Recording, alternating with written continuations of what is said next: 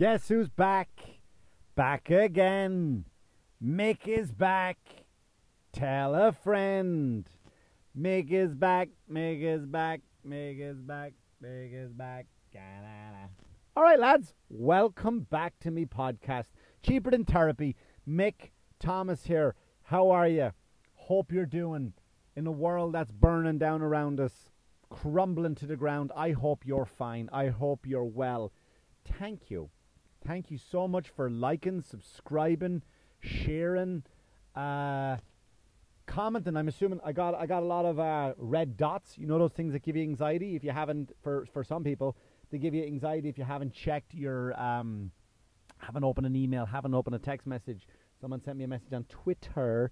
Um, that kind of uh, red dot. I've got tons of them because I've still been off social media uh, for a while. So I just see tons of them. And I just don't want to, uh, you know, just let just to let you know. Like, I'm sorry, I'm half distracted. I'm looking at the window at my cat hunting a bird. It's fucking fascinating.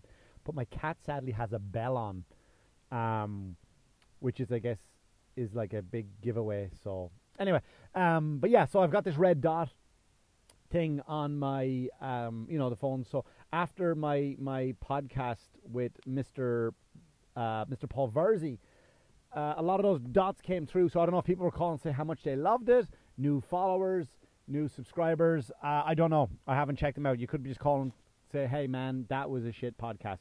Uh, but I enjoyed myself. However, um, yeah, so I'm back in a few few different ways. Uh, still off social media for a while. I'm coming back very very soon to social media. I'm redoing uh, everything, and the reason why I say I'm back is I, I did stand up. I did stand up. I got back up on stage, and I'll talk about that in a moment. But uh, I am uh, trying to, you know, I did take a break from social media. I'm going to start posting a lot more of content as opposed to just, you know, I looked back at my social media and, um, you know, very, uh, very LA agent. You know, you got you got to get out there, and you gotta, you know, you got to keep the Mick Thomas brand alive. You gotta just keep posting and you got who cares if the content is funny just as long as there's content.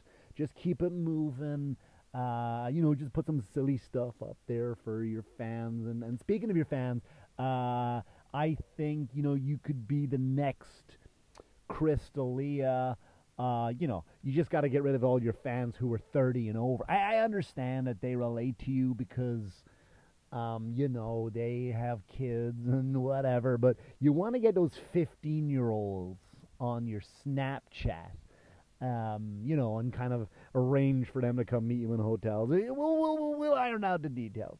But, uh, we, you know, we're not about content. We're more about just keeping the algorithm happy. And, you know, so call me uh, Hollywood, Hollywood. Um, yeah, so it's just shit like that. But I do I got some stuff coming up. I'm going to start posting stand up because I, I never posted stand up on my uh, on many pages because um, when I started comedy here, I started under the regime of senior comics who are very, very, very good friends to this day.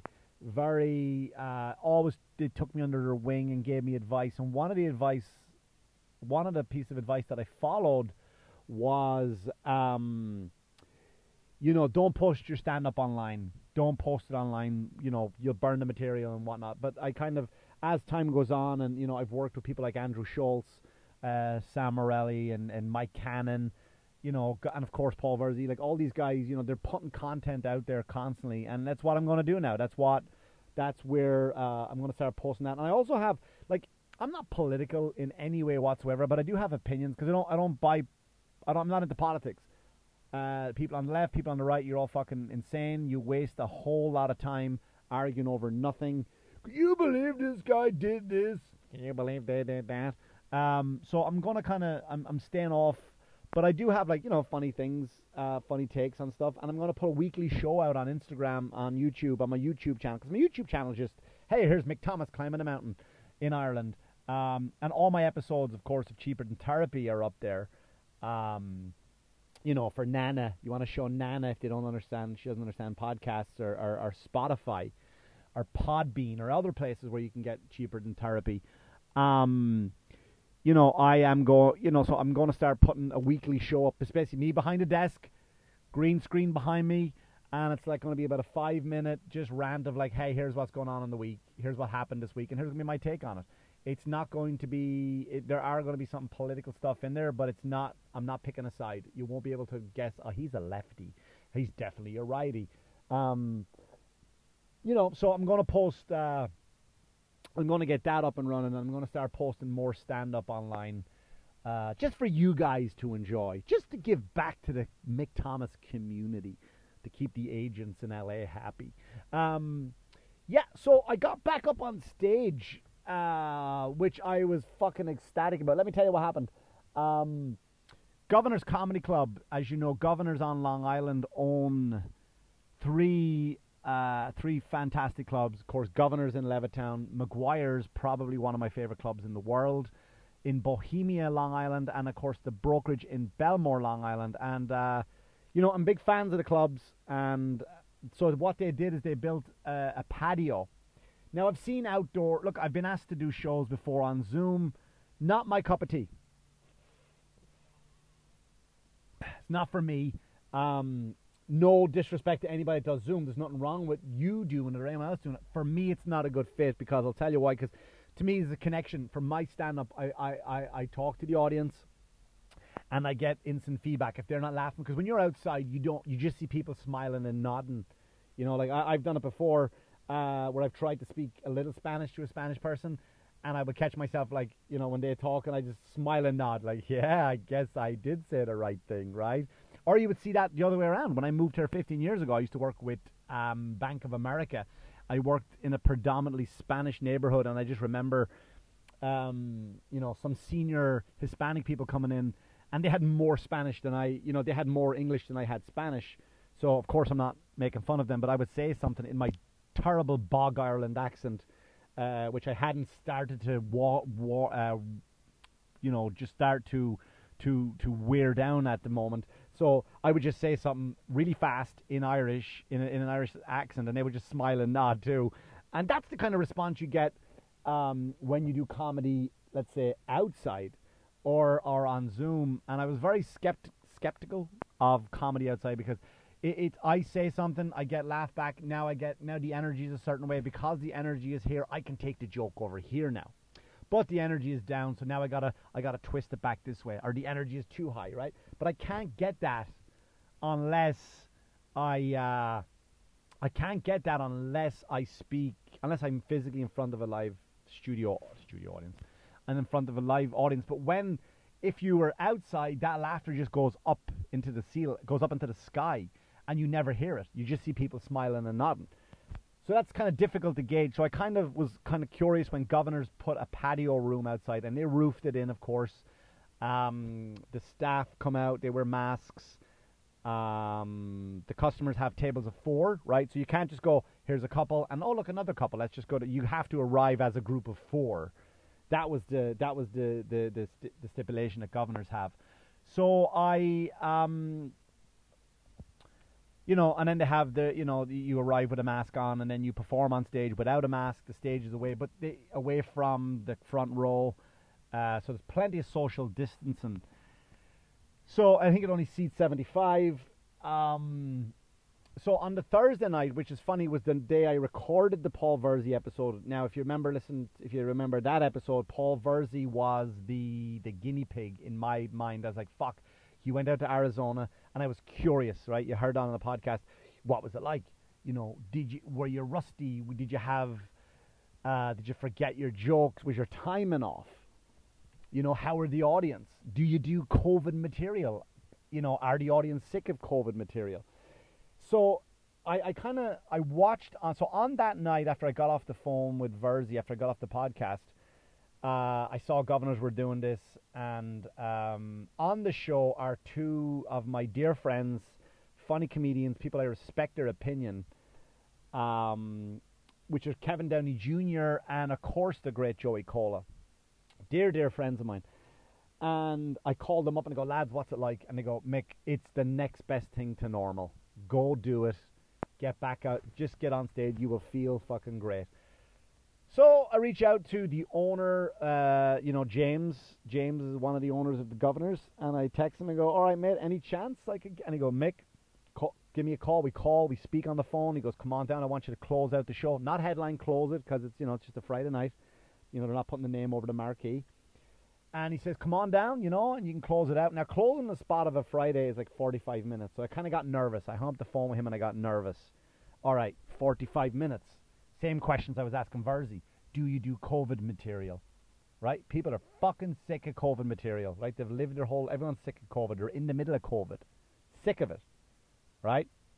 Um, you know, uh, do, do I forget? I don't do topical, so I, I don't have to worry about anything really. You know, in relation to Black Lives Matter and that kind of stuff. Not that I would, you know, mock it, of course. Um, it's because you know whatever side of that argument you're on, um, I just didn't want to talk about it because you know it, it, it's it's pretty much political material, um, and I didn't want to upset anybody. Um, so I was like, well, okay, what what do I do? You know what? So I got nervous. Will I forget my act? Is my timing off? Uh, am I going to be so fucking rusty? You know, I, I, so I got nervous uh, during the day, which was nice. It was nice to feel nervous again because being a fighter, kind of, you know, I, I don't really get nervous before I go on stage anymore, and that's not out of like uh, cause of confidence or anything like that. It's just because I just love it so much. And the only, you know, and I used to be a fighter, and I got fucking the shit beat out of me in front of crowds of people, and it's always had that that argument. If if if nobody laughs at a joke, who gives a fuck? It's not nobody dies, right? Um, so it never bothered me. The only time I got nervous going on stage was when uh, if somebody, you know, put a lot of zeros put a lot of zeros on the on the check of the show I was doing, and then you turn up to do a show and it's kind of like um, it's kind of like uh, all right, well fuck, I don't I want to earn this money, I want to I don't want to bomb, because then they're gonna say, hey, we just paid you all these fucking zeros, why are you not like, you know, why are you uh, distractions? Why are you not um, you know, uh, what you fucking bombed? So I kind of did. I, I was so I, I, don't really get nervous on stage, but I was nervous all day. And then once I drove there, once I got in the car and started driving to to Levittown, all the nerves went away. They went away because it was like I'm back to work. Like even the journey for me to a club, I start working. Right, I'm in my head. I'm like, all right, remember you got a new bit you're going to work. Hopefully this works out. And you know, and I was I was genuinely excited, genuinely excited. I pull up to the club and, and I walk in there and it's like four people. I'm like, oh fuck me! Like it's this is gonna be tough to be back now. There's only four people. You know, they're supposed to seat 75. So I talk. I immediately walk up and you see people. Hello, how are you? You can't hug, right? Because that's the rule. Um, you know, and, and and I'm a hugger with all my comedy friends, and you just couldn't do that, which was fine. But it was nice to see them. Uh, the security guard Ozzy, we had a nice chat. Uh, we caught up, right? And then all of a sudden, I go, how many people, uh, how many tickets do you have tonight? And he goes, no, we're, we're pretty much sold out. And we, we were. We were pretty much sold out. Uh, I think we were sold out, actually. So I go backstage. Um, they have a green room and everything, an outside green room. And uh, I look up Tim Gage, the guy who, uh, one of the guys I respect and love, and, and he's fucking hilarious. And he was there. And I'm like, all right, now I can re- really relax you know, my, my friend is here and he goes up before me. Uh, he gets it, you know, he really gets it, and he's going to be a great Gage because he's a veteran. Uh, Gage, no pun intended. Tim Gage is a veteran, so however he does, you know, is going to be a, an indication on how I'm going to do. So I could hear everything from the green room, and uh, you know, I go over my notes. I got my head down. I didn't really go over my notes as such. I just wrote out a set list. I'm going to talk about this, this, this, this, and I wrote out a list of the stuff I'm going to talk about. So I, um, then the MC brings me up. Uh, you know, whatever. Uh, I was going to talk, you know, shit, but I'm not going to. The the MC brings me up, and I uh, I get on stage, and the the audience were fucking. From the second I got up on stage, the audience were just right, like they were right there. They were right there. You know, um, I addressed it. I addressed the situation of the, of the COVID, and here we are, and what I'm doing. Um, up front, that was the that was the first thing to do, was to address it. Hang on a second. I'm serious. Fuck off. Sorry. fucking kids annoy me. Um, you know, so I addressed it. I addressed the situation and uh, about you know the mask or whatever. You know, just I think I opened up with a simple joke about COVID, and then that was then I was off. I was off to the races, and I, I did one joke about uh, the Black Lives Matter. Uh, respectfully, of course, it was just more of a neutral joke, and uh, it was after that I went straight into material. I didn't have to, you know, and I, I, I ended up doing uh, 55 minutes on stage.